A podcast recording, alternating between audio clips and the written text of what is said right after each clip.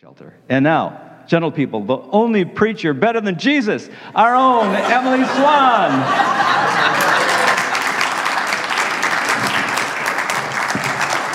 he's confident. He can handle it. He knows he's, he's really good. But secure. I can't preach like that. That's so much pressure. Good morning. I got a lot of stuff this morning here. Oh, I'm glad you guys all uh, remembered it was got an extra hour of sleep last night. Unless you've got little kids who don't know that you get an extra hour of sleep last night, but I'm feeling good. And it looks like you guys all survived Halloween. You uh, eating your kids' candy. I know you parents. If I had kids, I'd totally raid their candy bags. Except none of those like Smarties or anything. You got to go for the good stuff, right? You got to get like the Reese's and sort of slip those out. Well, last week, see, I, I was like, yeah, I got a couple amens. uh, last week, Rachel and I, we went on um, a tour with a couple of friends. We did a cemetery tour um, out in Ypsi. So every year, there's a local historian who leads groups of people around Highland Cemetery for a couple of hours, and he goes around and just tells stories about the different people who have been laid to rest there.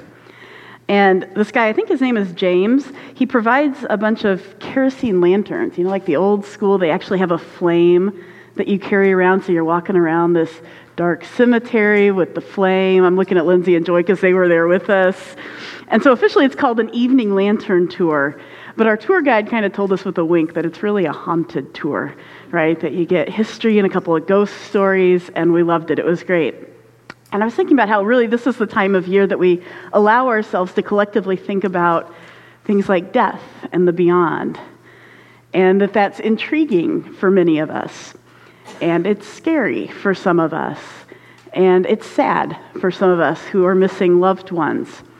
And I just want to say for the latter two, for those of you for whom it might feel a little bit scary or sad, that I hope to provide a little measure of comfort or encouragement this morning here on All Saints Sunday.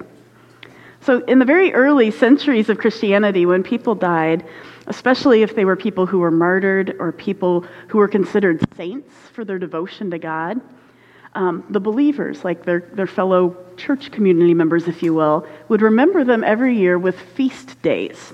So, especially if you have, like I say, a Catholic background, you know, there's like the Feast of Saint, I'll say Rachel to get some marriage points, Feast of St. Barnabas, whoever. And eventually, there were so many feast days that the Catholic Pope decided to combine them all into All Saints' Day, which is always the day after Halloween, so it was last Thursday. Now, most of us know, I think, that Halloween seems to have originated from like a Celtic harvest festival. But eventually, it was merged with All Saints and All Souls Day to become a three day church festival that we call All Hallow Tide, which sounds to me a little bit like a Harry Potter holiday, doesn't it? Like the Deathly Hallows. It's All hollow Tide. And so, for the last 1,300 years, it's been the time when we remember the people who go before us. And really, it's not just about remembering, it's also about experiencing the mystical connection that we have with and to those people. I will say this ultimately, when we die, what happens is a mystery. And I think that no matter what somebody may tell you, nobody knows for sure. And that even within our own Judeo Christian tradition, there are people who have conceptualized the afterlife in myriad ways. But I will say one of the funnier things that I learned during that cemetery tour last weekend was that some of the tombstones that they have out there in Ypsi, they're you know, maybe a hundred, couple hundred years old, some of them have engravings on them of a finger that's pointing up. Meaning, you probably guessed it, that the person lying in there is thought to be up there. Meanwhile, there are a couple few tombstones with engravings of a finger pointing down. Right? So we don't have to wonder what those people's friends and family thought about them. but that concept of up or down, heaven or hell, that has dominated the Christian imagination since the medieval times, but I don't think it's as clear cut as we'd like it to be. And so I'm actually going to do something a little bit different. I'm going to share a little more personally this morning, just regarding some of my own thoughts and intuitions as somebody has thought about this quite a lot in hopes that it's helpful for some of you. Because I think that being a pastor, I, I tend to think about and um, maybe see death more than the average person does. And as I do this, I'm going to interweave just some thoughts uh, from the Bible that might provide some windows for us. So, to do this, I first need to step back a little bit. So, I'm going to be talking about the afterlife. You don't hear a lot about that, I don't think, from the pulpit. And I think to do that, for me to share personally, I have to step back a little bit further and just say, well, why am I even a Christian? Um, I'm gay, I'm female. I think American Christianity seems pretty poisonous right now, especially to people like me. And I have my moments where I think, gosh, what if God doesn't exist? Like, well, I have spent my life doing something worthwhile, going to church week after week, leading a faith community.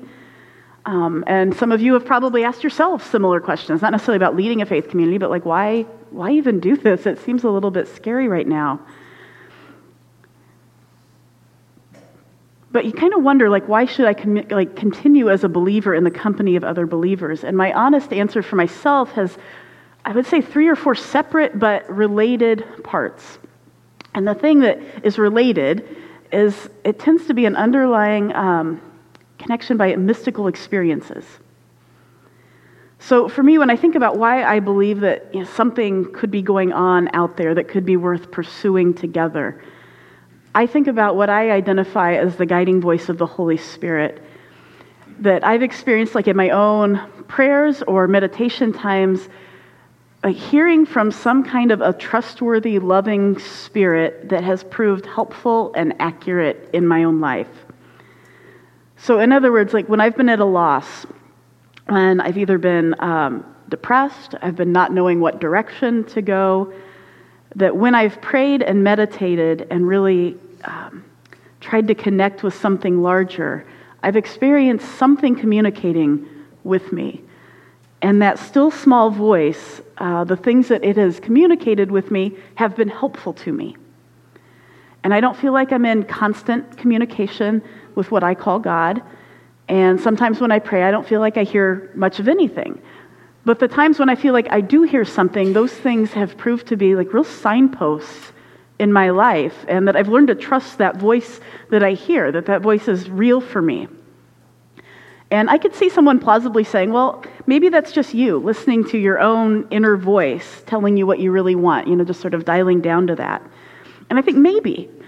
But sometimes I feel like that voice says something to me that doesn't sound like me. It doesn't sound like something that I would say to myself, things I've actually been surprised when I felt like I heard them. And when I felt like I responded by moving toward the invitation of that voice, it's felt like it's been constructive in my life. And so over the course of 40 years, it's been sort of like a test and see. And so for me, it feels like this spirit of love that I sometimes even feel like physically in my body. It feels like it cares about my well being. And sometimes I feel that way when I meditate in the ways that we practice here on Sundays. You know, sometimes we take a couple of minutes at the each of in, each service and just sit quietly, or we have a guided meditation. And I would say I do experience what I consider to be the presence of Jesus. And I feel God's comfort, whether I'm praying here with you guys or at home or if I'm taking a walk in the park. And it's that mystical, mysterious, experiential part of God that's tangible enough for me to say that it keeps me wanting the connection. And that that's been helpful enough in my life that I feel good inviting others to connect with God in that same way. And frankly, for me, also just following a Jesus shaped path feels like it's like a critical lifeline for all of humanity, right? It's one that we need. I haven't personally found a more compelling person or God. And so, like, when I come down to my bottom line, I feel like, man, I am just really attracted to Jesus. I think the Jesus path is um, God inspired, and I think that the Spirit of Jesus roaming the world is guiding us and me. But there's no way to prove that God's Spirit does this. All I have are like my own interactions with it and watching other people's interactions with it. And those are strong enough to lead me to believe. And it's this same presence that I feel like I feel in my own personal life that I experience when I'm with people who are dying. So even before pastoring, I feel like I had a number of encounters with dying people. Like before I left college, I think I had been to 18 funerals, which is, I think, really, really odd for somebody who's like 22 or 23. Um, I remember when my grandpa died. He died on my 24th birthday. I was a grandpa's girl. And my family, who at that time was my grandma and my parents, an aunt and uncle, and my two younger sisters, We were all waiting in his room at the hospital. Some of you have probably had those experiences of being in hospice and just waiting together. I remember we had been there, and it felt like at some point that something just sort of shifted in the room. And it wasn't anything that my grandpa did, but it was something like, it was something that we could all just feel. And we all just sort of did this, like, something's happening. It felt different. We could all feel it. And we kind of looked at each other, and it just felt like, oh, something's about to happen. It feels like maybe the release of his spirit is close. And in those minutes, I remember feeling like, like a different dimension almost overlapped with the one that we know. You know, like there was this palpable, I just feeling, for lack of a better word. It felt like peace and unity and connection. I think kind of like maybe people who meditate a lot, they talk about how they connect in with like that oneness of the universe. You know, maybe it's not that big, but it's like in that moment, in that space, that's what it feels like. And I feel like I kind of am bumbling with words because words don't capture it. We don't really have adequate language to describe these sorts of spiritual encounters. But it's like something was happening, and it wasn't a scary something, it felt like comfort. And I've felt that same thing with others. Sometimes I've felt it weeks or even months before they've passed.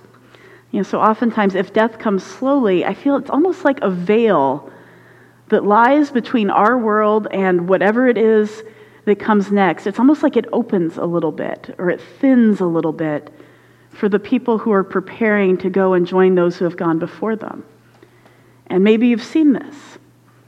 You know, sometimes people who are really sick, they will, they will like see um, loved ones from a long time ago. I have a, an elderly friend. It was, uh, it was a dear friend of mine's mother. She kept seeing her sister and just talking to her.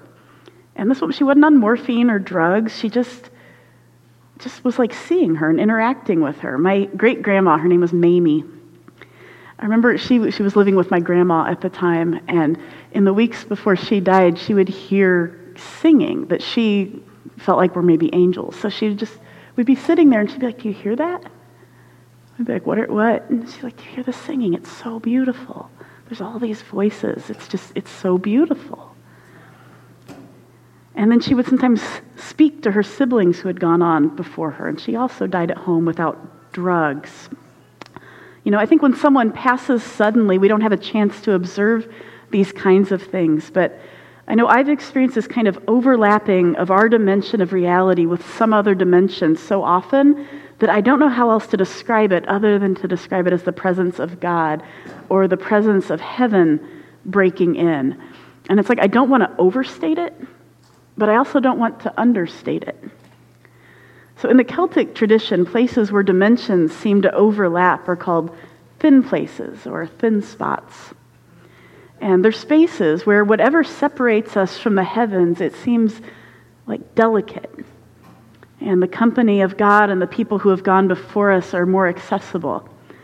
I think most often that term thin spots, it describes places of prayer, like places that have been well trod by believers who have been praying and pilgrim, uh, pilgrim I can't say the word, pilgrimaging, pilgrimaging. So if you go to, say, Iona, it's a small island in Scotland, or if you go to certain parts of Jerusalem, those are said to be thin spots, and they might be places where you might be more apt to experience God. So for me, the whole process of dying actually feels like it opens a thin place. It's like grace to the dying by a loving God as she eases people into the next part of their journey. And the next part of that journey doesn't seem to be simply up or down. Right? So in the Christian tradition, our hope is that one day, somewhere off in the future, that we will all be resurrected to stand before God. And it's like the dimensions of heaven will fully break into the earthly dimensions that we experience now, and justice and peace and love will prevail. Right? That, that's the great Christian hope. And at that point, we're told that Jesus will judge the living and the dead in his great mercy and love and compassion. And we just don't know what that will look like or exactly what that means. I expect there will be justice. I also expect there'll be great repentance. There's a picture in the book of Revelation, chapter 22, that, that I have found helpful as just sort of a picture of what that could look like.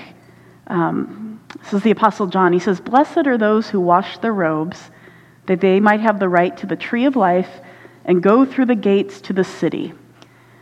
Right, so this picture in Jerusalem is the city of Jerusalem is representing that time, that time when the heavens and the earth come into one another. And then John says, outside are the dogs, those who practice magic arts, the sexually immoral, the murderers, the idolatry, and everyone who loves and practices falsehood. Right? So outside are the people who are spoken of as sort of less than human, and they seem to be outside the gates of the city of God by choice. It's interesting to me that the gates are always open. And it's pictured as like the river of life flows out, and there's trees for the healing of the nations. And when Jesus was alive and visited Jerusalem, like the actual Jerusalem of 2,000 years ago, just outside the city gates was a place called Gehenna. Ken preached on this when he talked about hell, I think in August or September. So, in the real city of Jerusalem, which has walls, there was a trash dump just outside some of the gates called Gehenna, and that word Gehenna is the word that we translate in the New Testament as hell. And Gehenna was the trash dump. It's where all the trash was thrown away and it was often burned, and dogs would be wandering around in it looking for scraps. Right? So, that's the New Testament picture of what hell might be like. The Valley of Gehenna is a real place, um, only today there's like fine dining restaurants there. I ate in the Valley of Hell, in the Valley of Gehenna in Jerusalem. So in Revelation, this picture of people being outside the presence of God, you know, it's like John saying, it's kind of like being a dog looking for scraps in the Valley of Gehenna. But again, it's interesting to me the gates are always open. So to me, that hints at a possibility of the reconciliation of all of humanity if we so choose. And there could still be humans that are sort of twisted enough in their own pride or whatever that they choose not to. This is just how I work it out. You know, this is one of many uh, sort of ways that Christians look at these passages. I think the Apostle Paul tells us that we see through a glass darkly. And the question then becomes okay, so until that time when we're resurrected and Jesus is here to judge us and God's reality is fully into our reality, what happens? What happens between when we die and that time? It's what we might call heaven. It's what our Jewish siblings call Sheol, which is the realm of the dead. And Sheol is the gathering place. So in New Testament language, we might talk about it as the great cloud of witnesses. So this is found in Hebrews, the letter to the Hebrews, in Hebrews 12 in the New Testament. The author talks about us being surrounded by this great cloud of witnesses. And right before that, in the chapter, it's a chapter I call the, um, the Faith Hall of Fame, Hebrews 11. So in the Faith Hall of Fame, the author is going through and listing all these big names from the Jewish tradition and talking about Abel and Abraham and Moses and Rahab and David and Samuel and say, man, all of these people who have gone before you, they've been commended by God for their faith. They felt like God was directing them and asking them to do things. And even though they didn't see the outcome of what they were part of, they still believed in this God. And then the author says, therefore, since we're surrounded by such a great cloud of witnesses, right, all those people who have gone before you, Let's throw off everything that hinders us and the sin that easily entangles us. Let's run with perseverance the race that's marked out for us, fixing our eyes on Jesus, the pioneer and the perfecter of faith. Right? So the picture is this is like when we feel like we're pursuing that something as God has promised us or asked us to do or is guiding us in life, and it doesn't seem like we're feeling the results that we would like to see, that we should imagine ourselves surrounded by the many people who came before us you know, it's kind of like you're in a marathon race and there's, you've got your, your people who are cheering you on along the side throwing you goo. You know, that, that nasty energy gel that runners eat when they're going along. That's like what the saints are doing. They're our cheerleaders. So we see this idea of all the people who go before us being together throughout the Bible. So in the Hebrew scriptures, um, we sometimes call that the Old Testament, dying is talked about as being gathered to your people. So in Genesis 35, when Isaac passed away, it says, Then he breathed his last and died, and he was gathered to his people, old and full of years. And then in Genesis 49, when Jacob passes, it says, When Jacob had finished giving instructions to his sons, he drew up his feet under the bed, breathed his last, and was gathered to his people. In Numbers, when Moses was about to pass away, God says this Then the Lord said to Moses, Go up on this mountain in the Abarim range and see the land that I've given the Israelites. And after you've seen it, you too will be gathered to your people, as your brother Aaron was.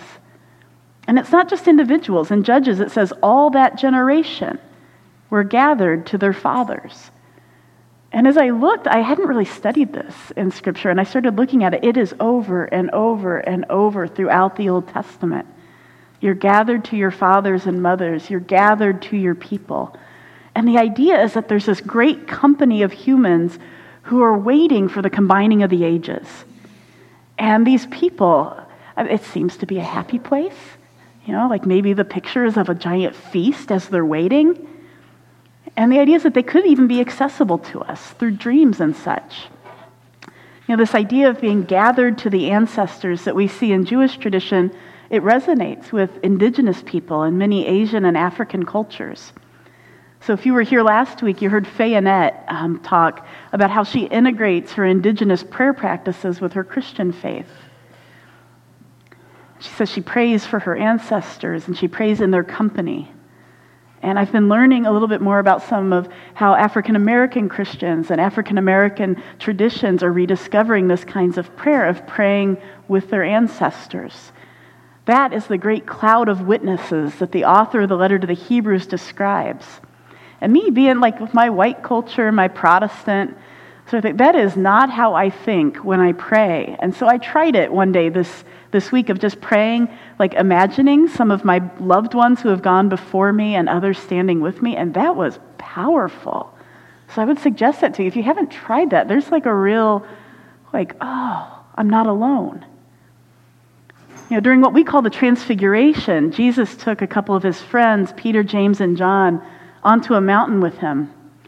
And when they were up there, it said that the prophets Moses and Elijah appeared to them. Both of those guys, long dead, and that Jesus spoke with them and he interacted with them.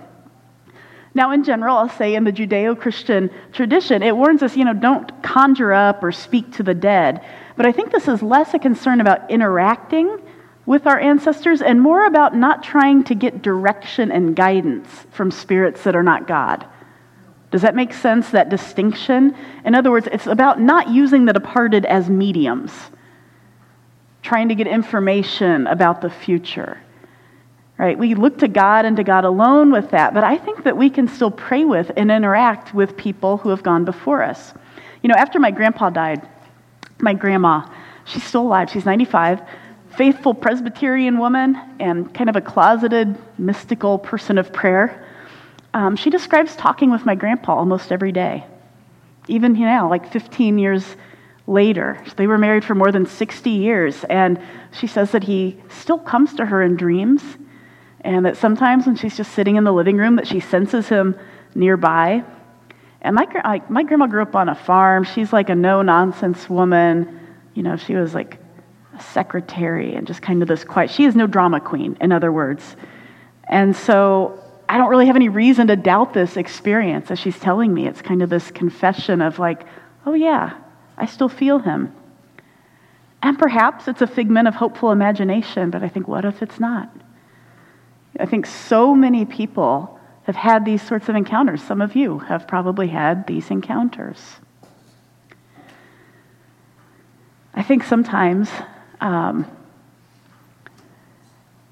it opens the possibility or makes space for the idea that even if you have some unfinished business with a loved one who has passed, that perhaps you might be able to say things to them. And if they're willing, they can maybe even receive those things, perhaps. Like, I can't see any real theological reason why that can't be so. Or they can comfort you. So, if any of you guys are Harry Potter fans, anybody? Yeah, we've got some Harry Potter fans here.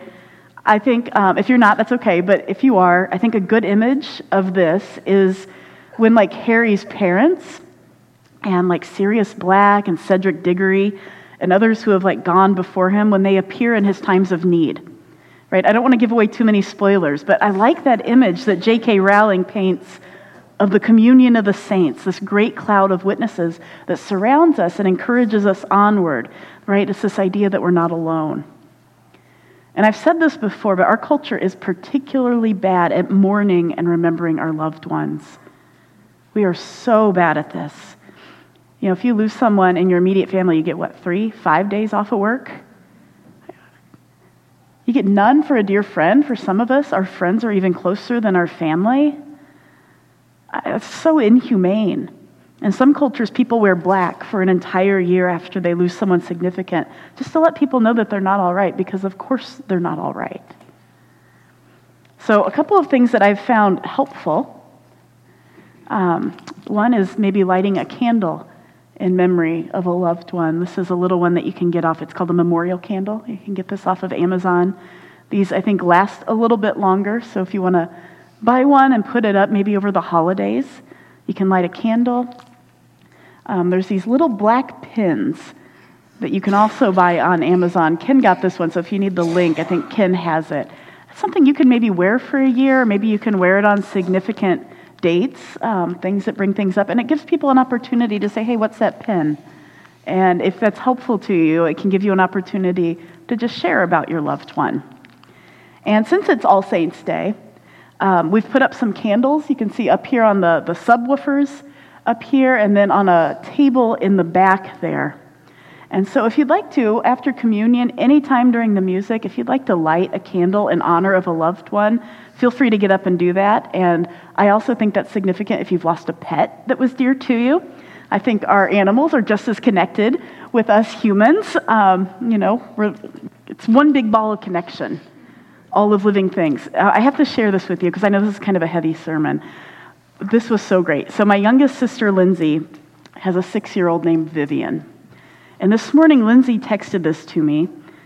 Um, let me describe it a little so you know what you're looking at. This is adorable. She just started first grade, and her cousin's dog got run over by a car, my other sister's dog, this week. And so all of them are very, very sad. And so I'm just going to show you this little picture she drew on a post it note of Toto. Toto, after, you know, the, the little black furry dog in The Wizard of Oz, and what it says, name, it almost looks like to do because she's six.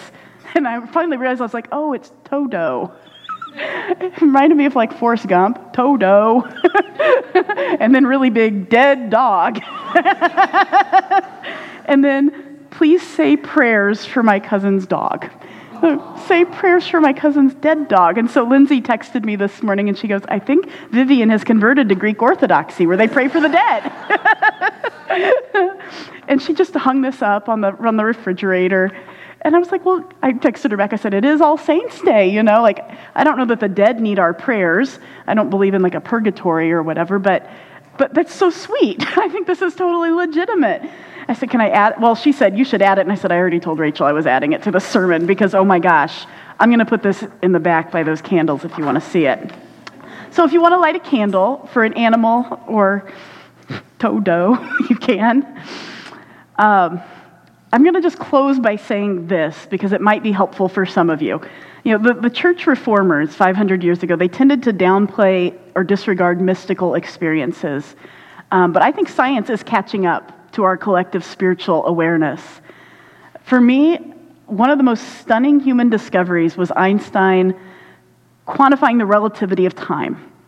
Right? This idea, this was helpful to me right after college. So if you're like, gosh, I don't care, I don't need to intellectualize it. But if this is helpful, like this idea that all of time is happening at once, but that we experience it in a sequence, to me is mind boggling and that there's no way to really grasp it within our limits, or the, t- the idea that time can bend, or string theory that postulates that there's 26 dimensions, and superstring theory says 10. And don't ask me the difference between those because I read The Elegant Universe like 15 years ago. But Mike Lamone might know the difference. He's there in the back.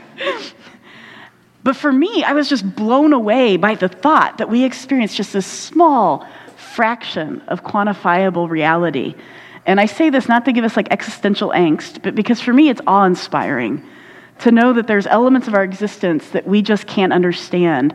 And that the idea that there's these thin spots might be our human way of trying to describe the feelings of dimensions or times bumping against each other or overlapping. And for me, that helps me find a framework for mystical experiences. And if I'm being honest, it's those experiences that keep me believing. Those are the things that keep me saying, I think there could be something out there beyond us that's bigger than all of us, that connects us, and it seems to be good, and it seems to be love, and it seems to want personal connection with us. And for me, it seems to be embodied best in Jesus and this spirit of Jesus that is this glue that is connecting us and uniting us and guiding us. And through that, that we are all connected to one another. And so we will honor the people who have gone before us this morning. Now, as we do our, our meditation time here, as we close, I will say this I can see where this could be really emotional for some of you. So, one, feel free to just give yourself some grace, give people around you grace, and if it's too much, feel free to step out. Um, but I want, to, I want us to just start by imagining ourselves surrounded by the company of the people who have gone before us.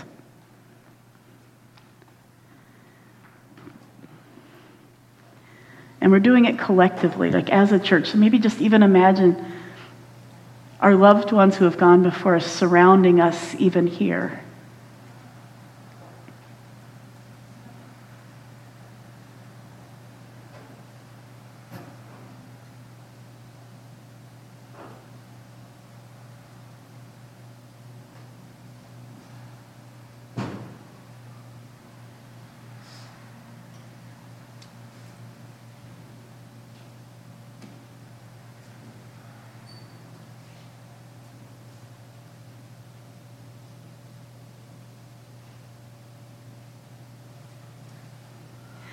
Just imagine yourself just offering up in their company anything that's on your heart this morning.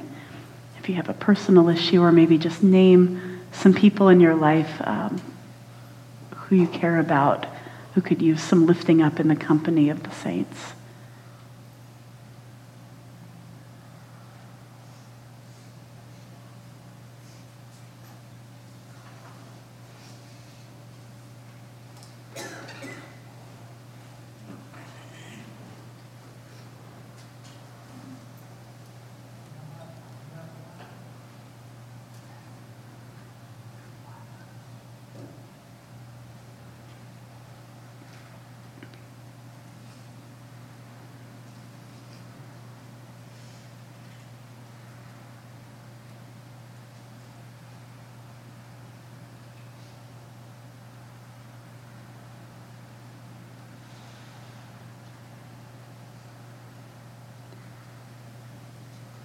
As a faith community together, surrounded by this great cloud of witnesses who are cheering us on, who have gone before us, I just want to pray together in their presence.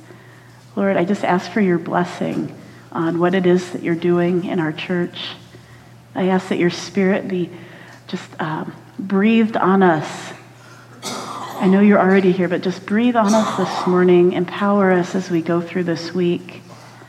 I know there's a lot of anxiety in our culture and in our society, especially this week. I ask that you would give us peace, knowing there are people who have walked similar paths before, that you would give us encouragement, that you would help us to be a light in the darkness in whatever space that you've called us into, um, individually as well as corporately, here in these coming weeks and months. We thank you, Jesus, for who you are. We ask that you would be our light, our North Star, our guiding path. In the name of Jesus, we pray. Amen. Amen.